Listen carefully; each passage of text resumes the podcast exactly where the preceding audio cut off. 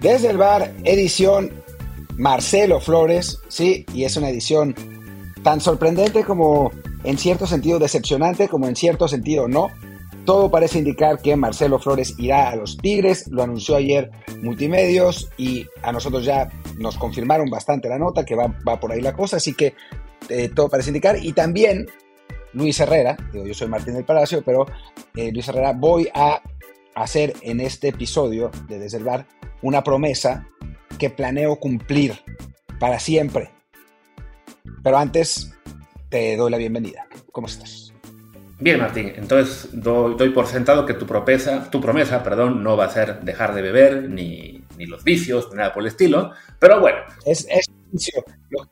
Lo, que yo tenía era un vicio, era un vicio y prometeré ya no caer en ese, en ese terrible vicio. Pero, pero bueno, primero lee los comentarios, todo, toda esa historia. Sí, sí, porque si no iba a dejarte mal parado con lo, siguiente que iba a decir, mejor me, lo guardo. Y bueno, sí, como decía Martín, bienvenida a la gente que está aquí, barra del bar, fans de fútbol, que nos acompañan todo el tiempo en Apple Podcasts, Spotify, Google Podcasts y muchísimas aplicaciones más. Como siempre les digo, por favor, quien no lo haga aún, suscríbase y déjenos un comentario con, de 5 estrellas, por supuesto, en la app que más les guste, de preferencia en Spotify o Apple Podcasts, que es donde así más y más gente nos encuentra y seguimos subiendo o recuperando, según sea el día, puestos en los charts. Como hicieron, por ejemplo, ayer nuestros amigos, eh, por un lado, Finrod Noldor, que dice, como siempre, excelente análisis, entendible para todos y muy ameno. Bueno, entendible cuando yo no lo tan rápido, pero, pero qué bueno que lo dice, sí. Dice, y para los que se quejan de los actualizados, Buoso nos metió el hexagonal con un gol contra Canadá, igual que del Charo Lara. Del Charo Lara no me acuerdo, pero sí, por de Buoso, yo, yo esa narrativa no la compro de que él salvó la eliminatoria, pero es cierto, un naturalizado metió un gol que acabó siendo muy importante aquella vez para 2010 o 14, no me acuerdo ahora mismo. Y también comenta José Antonio Torres, creo que él no será tan tanto lo que me gusta lo que dice, dice, todo naturalizado juega para la nueva selección por conveniencia. Nadie piensa, si juego para mi país me iría muy bien, jugaré para esa selección que me brinda menos oportunidades. Es una gran idea. Pues bueno, ahí está. El tema de naturalizados que ha estado muy potente, tanto aquí en el podcast como en las redes, con opiniones a favor y en contra. Creo que la mayoría de la gente que nos escucha está digamos que si no a favor, por lo menos conforme, que creo que tampoco es que se trate de buscar a, a 50 mil personas naturalizadas para que se jueguen fútbol, pero pues quien por cosas de la vida lo haga, se vale. Y aunque, y aunque lo hagan por conveniencia, aunque lo hagan por conveniencia, pues digo, todo el mundo va a la selección por conveniencia también. O sea, puede ser por, porque amas a México, pero obviamente ir a la selección ayudará a tu carrera, ¿no? Y querrás ir a un mundial y, y si por conveniencia nos ayudan a ser mejores, pues que nos conviene a nosotros también, ¿no? No, no me parece grave que, lo hagan por conveniencia. Y, e insistir en lo que dijimos en el, en el podcast, en el episodio anterior. Eh, Quiñones tenía la posibilidad de ser convocado por Colombia y les dijo que no. Entonces, bueno, en este caso, a diferencia de otros, más allá de lo que sea, no es que estemos naturalizando un jugador que no iba a poder jugar nunca en su selección. En este caso sí podía, y pues decidió que no, así que bueno, mejor, ¿no? Ahí está. Y bueno, también les recuerdo que estamos en Telegram como Dios del Bar Podcast, ahí transmitiendo las emociones de nuestros deportes con ustedes. Y ahora sí, vamos al tema eh, principal de, hoy, ya habiendo comentado naturalizados. Y aparte, pues un, un tema que también luego nos explica por qué hay que naturalizar jugadores pues ¿qué es esto de Marcelo? Como les decía Martín, se anunció ayer de, repente, fue la sorpresa con la que nos hemos a dormir, los, que viven en México, o yo que tengo horario muy extraño acá en Europa, pues que ya, que está prácticamente cerrado con Tigres, según esto, tú me comentas ahora ¿no? que tienes ya detalles o que te han confirmado más cerca el asunto, pero bueno, pues parece que ya en el Arsenal dejaron de verlo como una de sus grandes joyas y ha llegado para variar un club regio con una oferta interesante ni siquiera una oferta multimillonaria, realmente, y dijeron, ok, va para allá. ¿Sabes de cuánto es la oferta? Leí por ahí que 2.5 millones. Pues sí, es un jugador que dentro de todo no ha debutado en una máxima categoría. Eh, cuando, cuando jugó en segunda división en España, pues no lo hizo bien. Eh, y bueno, pues digamos, creo que va acorde con su valor. Y si para Tigres 2.5 millones no es gran cosa, y si le funciona y Marcelo se convierte en el crack que muchos esperábamos, entonces pues habrá sido una gran inversión, ¿no? Porque después costará 10, 11 millones. Em, y si no, bueno, pues un gasto de 2.5 millones tampoco es, es, el fin del mundo, ¿no? O sea, yo desde el, desde el punto de, vista de Tigres lo entiendo perfectamente, o sea, creo que, que, es una, un fichaje a futuro, además es un jugador que apenas acaba de cumplir 19 años, eh, no tiene la obligación de ser titular en este momento, eh, de hecho difícilmente será titular, pero, pero no es una mala idea como, como apuesta a futuro, ¿no? Sí, si acaso al, escuchar ¿no? que son 2.5 millones, me sorprende que no hubiera más equipos mexicanos eh, hurgando por ahí y que también se animaran a hacer la oferta, ¿no? Y ya en ese sentido, dejarle a, Marcelo la, opción de elegir ya sea un club como Tigres, ¿no? Que sí, evidentemente es ahora mismo de los más pros económicamente, pero quizá por ahí le llamaba un Juárez que anda levantando ese torneo y le dicen, pues mira, vente para acá, aquí sí vas a jugar más seguido, tenemos ahora mismo un, equipo que está sorprendiendo en la liga, que está entre los líderes, y por ahí se animaba, ¿no? Porque yo imagino que lo que Marcelo busque con este fichaje es el tener actividad, no simplemente irse a Monterrey a, hacerse millonario con 19 años, ¿no? supongo yo que no es la concepción principal para Marcelo y familia en este momento. No, a ver, yo supongo que a Marcelo deben estar ofreciendo un, salario muy bueno en, Tigres, la verdad. Eh, no, no, no me parecería ni sorprendente ni descabellado. Y por otro lado, para Tigres, eso, invertir 2.5 millones de dólares en una promesa, no pasa nada. Mientras que para Juárez, pues es un presupuesto para un jugador más consagrado que pueda aportar de inmediato, ¿no? Y, no sabemos realmente si Marcelo lo puede hacer. O sea, yo creo que para el ritmo en el que se juega el fútbol mexicano, puede ser útil de, entrada, ¿no? O sea, es un jugador que que pido que es vivaz, que tiene buena, buena visión de campo, que tiene buen dribbling, eh, que no tiene quizás la potencia y la intensidad y el físico, no, no quizás, no lo tiene, para el fútbol europeo, pero en México, que es un fútbol que se juega mucho más lento, creo que, podría funcionar, pero es una, es una apuesta, ¿no? No, es, no, no hay nada que nos indique por el momento que Marcelo pueda funcionar seguro 100%, ¿no?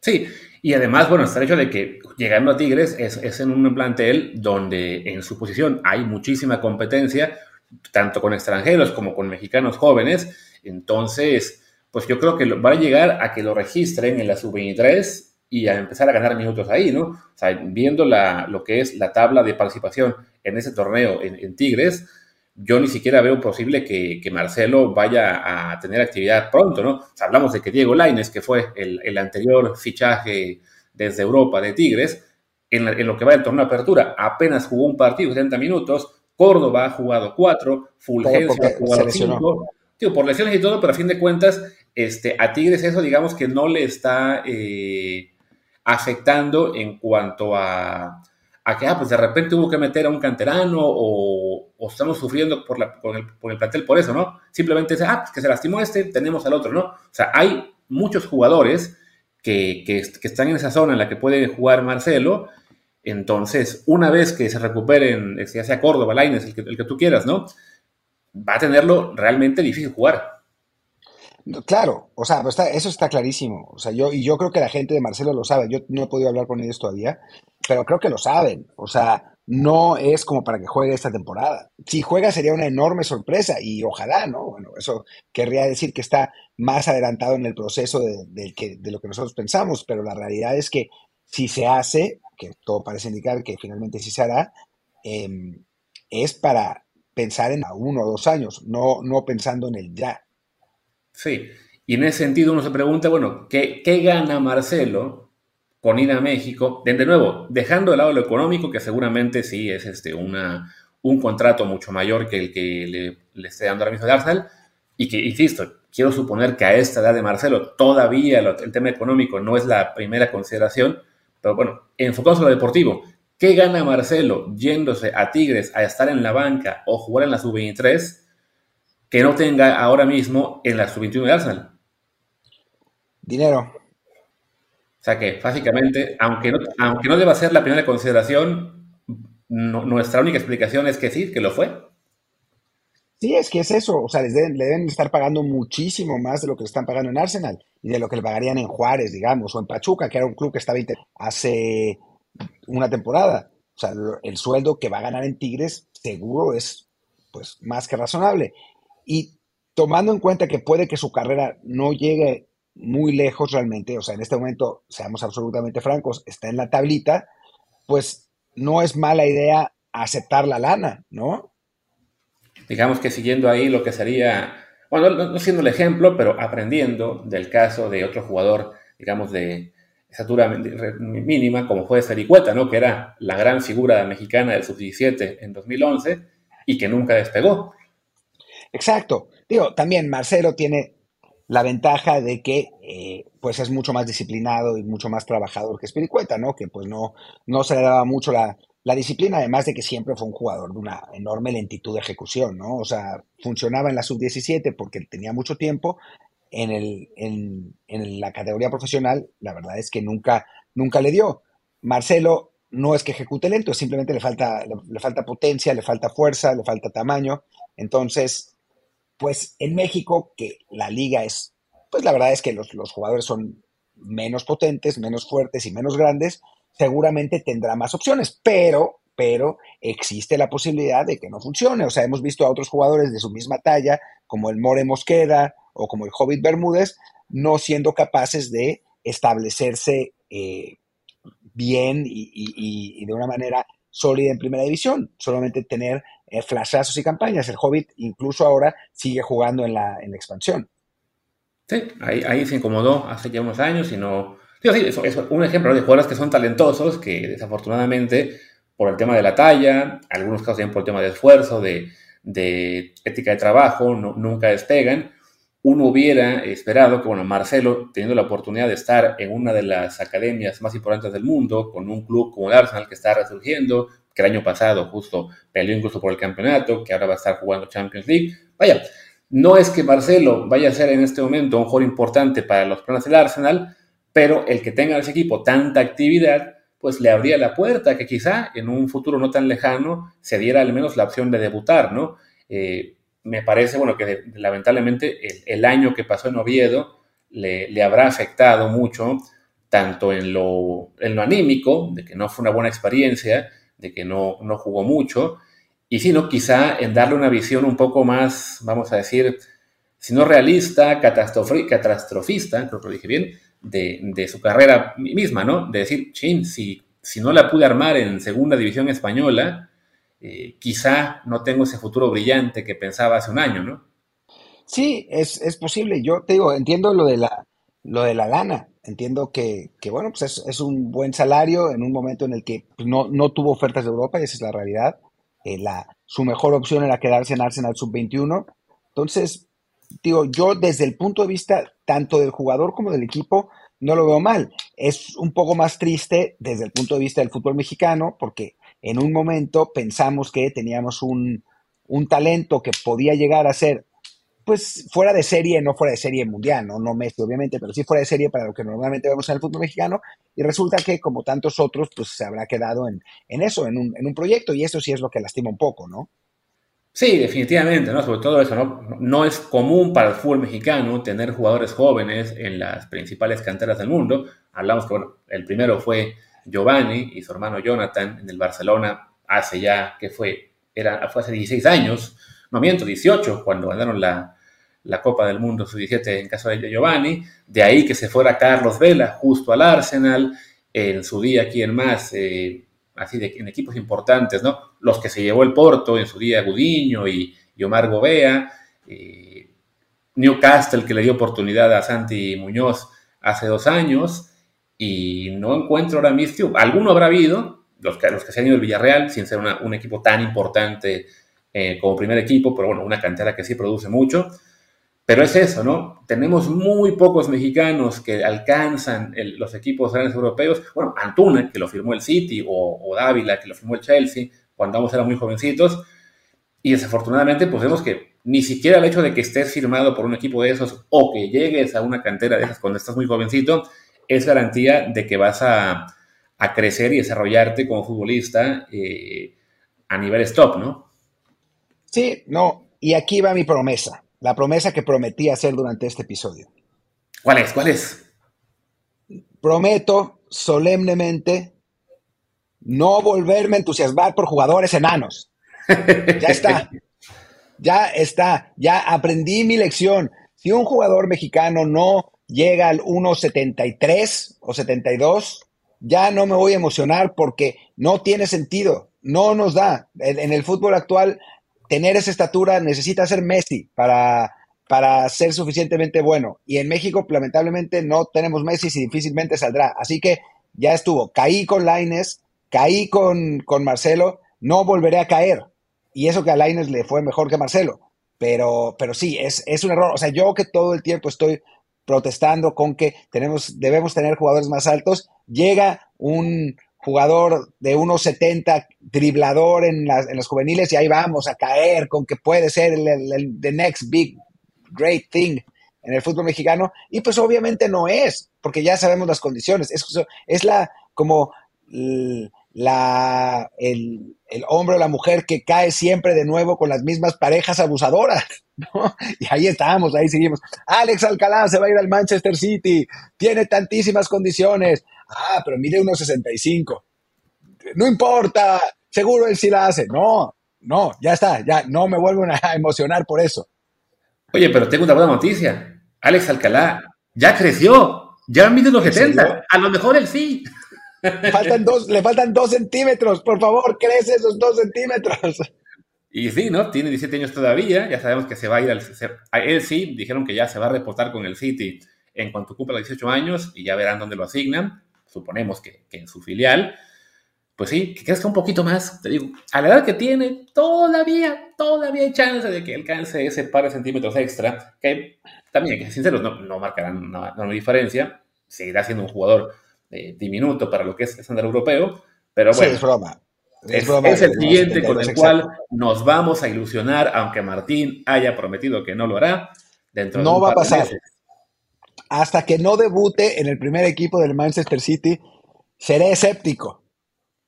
Y ya está. Bueno, no, porque Laines incluso fue campeón en México. Pero bueno, seré. Bueno, pero el City es otro nivel. Ya, ya estoy hablando conmigo mismo. Sí, pero ya estuvo, ya estuvo. De ahora en adelante, eso, que tengan una estatura pues, más o menos eh, normal para el, para el fútbol mundial y, porque, a ver, digo ya hablando un poco en serio, es un poco normal el, el emocionarse con estos jugadores y que, y que lleguen más arriba de lo que uno pensaría, porque, digo, a los 12, 13 años, el tamaño no es tan importante, obviamente, ¿no? O sea, es más importante el talento, el dribbling, eh, la velocidad, la potencia que, que, uno pueda tener y las, las distancias no son tan grandes entre jugadores, entre jugadores más grandes y jugadores eh, más pequeños. Entonces, llega un Marcelo Flores y llega un Diego Laines, que, que, bueno, como no hay tanta distancia, como el físico no es tan importante, la, o sea, impresiona, ¿no? Y entonces los, los scouts y los, y los clubes piensan, bueno, ahorita está chiquito, pero seguro va, va a crecer y va a tener el, tamaño suficiente como para poder triunfar en, en el fútbol de alto rendimiento. Y después no pasa, ¿no? Después no pasa. Pero como hay referencias, como hay Messi, como está eh, Xavi, o como está, eh, eh, no sé, algún otro jugador seguro hay de esa, de esa estatura, pues pensamos, ah, no, bueno, este sí va a ser, porque además tiene ya el título, del, de, a los 17 años del fútbol mexicano, o fue la figura de la sub-17, o es, está muy bien considerado por Mikel Arteta en el Arsenal, cuando la realidad es que es puro wishful thinking. La, los datos crudos te dicen que jugadores que midan 1.64, como lo que mide Marcelo, la tienen muy complicada, muy, muy, muy complicada para triunfar en la élite. Entonces, bueno, eso, aprender un poco de la experiencia. Y mira que según Google, Marcelo ya llegó a 1.71, así que tampoco me voy a creer mucho del ex Alcalá, porque sí, les creo que les están inflando a los dos ahí la estatura. Pero sí, para ampliar un poquito la lista de jugadores así de, de, baja estatura que triunfaron, la verdad es que sí es muy, son muy pocos, ¿no? El Papu Gómez, en Colocanté, el Lorenzo Insigne, o sea, no, no hay muchos ejemplos y los que hay tampoco son mega estrellas en, en el fútbol europeo.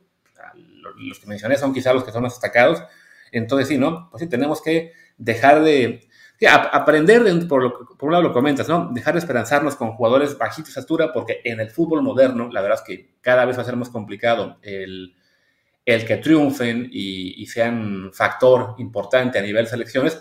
Y en general, en el fútbol mexicano, tendríamos que, digamos, bajarle un poquito, sí, a lo que es el ilusionarse con los jugadores novatos, porque justo ayer estaba actualizando lo que será la base de datos del Fútbol Manager, para quien no, no, lo sepa, recuerden, este juego de fútbol en el que tú eres el entrenador, muy bueno, muy recomendable, pruébenlo en estos días, ya saldrá pronto la siguiente edición, y me puse a ver la lista de los novatos del año de la Liga Mexicana, y sí, entre ellos hay jugadores que acabaron siendo importantes, eh, Ramón Ramírez, Paco Palencia, Julio Davino, Miguel Cepeda, eh, Luis Ernesto Pérez, etcétera, pero también te pones a revisar y sobre todo en los últimos años, no es que haya muchos que digas tú, uy, qué gran salto dieron después y se convirtieron en, grandes jugadores, ¿no? Sí, está por ahí César Montes, que ahora sí ya está en Europa, está también Víctor Guzmán, quien esperemos se convierta también en referente a la central, estuvo por ahí Diego Reyes, que en su día fue un, jugador sólido, europeo, lo que tú quieras, pero solo para que te una, des cuenta de algo, Aquí van unos nombres de los que fueron novatos del año en México en este siglo. No digo todos, solo los que pues, no llegaron así. Sergio Santana, Alejandro Vela, Luis Landín, Juan Carlos Mosqueda, Néstor Vidio, Néstor Calderón, Calú Gastelum, Raúl Nava, Antonio Ríos, Otoniel Arce, Joe Corona, Marco Antonio Bueno, Gael Sandoval, Jonathan González, Sebastián Jurado, los últimos, Víctor Guzmán, Jordan Carrillo, Emilio Lara la verdad es que me salté algunos que sí acabaron siendo más importantes, Andrés Guardado, Memo Ochoa, eh, Chuy Corona, pero la gran mayoría no llegaron ni siquiera a selección. Sí, la verdad es que, es difícil saber quién va a triunfar a esas edades, eh, cómo, cómo, van a, funcionar, y más, bueno, si tenemos esa referencia de la, de la estatura, que en general, pues es, es triste, pero es la realidad, lo hace, lo hace aún más complicado. Estoy viendo una foto de Alex Alcalá sacada el 10 de agosto de 2022, saqué hace un año, a ver si creció más, pero que en la que está con eh, Julián Araujo, y con Chicharito, porque Alex juega en el Galaxy, eh, entonces, bueno, en, el Galaxy Junior, pues. Y fácil, pero fácil, ¿eh? Araujo, que mide 1,75, le saca 10 centímetros. Pero fácil, ¿eh? Si no es que más. Eh, y Chicha, pues otro tanto, ¿no? Chicha que es un poquito más alto que Araujo. Eh, entonces, pues si no, es, creo que ese 1,70 es muy generoso por más de que, que haya subido dos o tres centímetros más desde aquel entonces, ¿no? Sí, esa foto sería de cuando tenía 16 años, aunque sí, ya, ya cerca de 17, ahora está cerca de los 18. A esa edad sí, todavía es posible crecer, aunque, pues según yo recuerdo, la mala mayoría damos el estirón un poquito antes, ¿no? Los 14, 15, 16 años. Pero bueno, sea como sea es eso, ¿no? Va, a ser otro jugador bajito. Y bueno, para tampoco darle muchas vueltas a esto, pues ya, lo de Marcelo, podemos Aunque, perdón Luis, sí conocemos un caso muy cercano además de una persona que creció por lo menos 10 centímetros a los 24 años. Y que ahora, desafortunadamente, pensamos que era de Ochoa, pero pues está ganando Malagón otro chaparrito. Otro chaparrito, sí. Carlos Acevedo, recordemos que nosotros pensábamos que medía un 80 y después resulta que mide por ahí de 1,90 y cada vez que alguien actualizaba la página de Wikipedia era más alto y además tenían razón. Pero sí, sí, sí, eh, está perdiendo, perdiendo pasos con, con Malagón, que también eso, mide un 80. Ahora, ahora la nueva esperanza es Fernando Tapia, el portero de la sub-23, que como anda bien en Querétaro ya lo andan candidateando para que, para que juegue en la selección. Y sí, de hecho, a Acevedo ya le bajaron otra vez la estatura, ahora está en un 82 en Google. Como que dicen, ok, como está tan antiguo, hay que esperar a que regrese para que vuelva a crecer. Tal, vez, tal vez se encoge y se. Y me iban a alburear, así que mejor no digo nada Gracias a todos. Ya te, te estabas poniendo en ahí, eh, complicada, vamos a decir. Pero bueno, a ver, me habías comentado antes que empezara a grabar que hoy es un día en que tenemos poco tiempo, así que pues creo que podemos cerrar. Queríamos ver si incluíamos una pequeña previa de NFL, pero ya no va a ser así. Simplemente mencionar que arranca hoy la temporada de la NFL. Martín va a estar narrando partidos para DAZN NFL Game Pass eh, el domingo y el lunes. Eh, yo espero que Martín un día tenga chorrillo para poder yo grabar, pero bueno, si no, ya, ya encontraremos la forma de, de colarnos también en las narraciones más seguido. Y creo que sí, ya no queda mucho más que decir hoy, ¿no? Nada más, nada más, creo que con eso estamos. Mañana tendremos la previa de el partido de México contra Australia. Ya vi el plantel de los australianos, está interesante. O sea, deberíamos, México es superior, creo, pero es un equipo que por físico y por características nos va a costar. Vamos a ver si juega Santi, vamos a ver si, si ya se pareja con Raúl, si es que, si es que juega. Creo que hay, hay temas de los que hablar para, para mañana, para una, una buena previa. Yo creo que los colegas de From the ayer piensan que, oh, yes, eh, México, nice team, eh, but we are superior, porque a fin de cuentas ellos sí llegaron al cuarto partido, nosotros no, así que va a estar divertido ese, ese duelo el sábado por la noche, madrugada europea, domingo. Y sí, ya mañana regresamos a hacer la previa completa. Pues nada, despidamos esta edición de hoy más cortita. Yo soy Luis Herrera, mi Twitter, Instagram, Threads y todo lo demás es LuisRHA. Y mi Twitter es Martín DELP, el del podcast es desde el bar POD, desde el bar Pod, y el Telegram es desde el podcast. Muchas gracias y nos vemos mañana. Chao.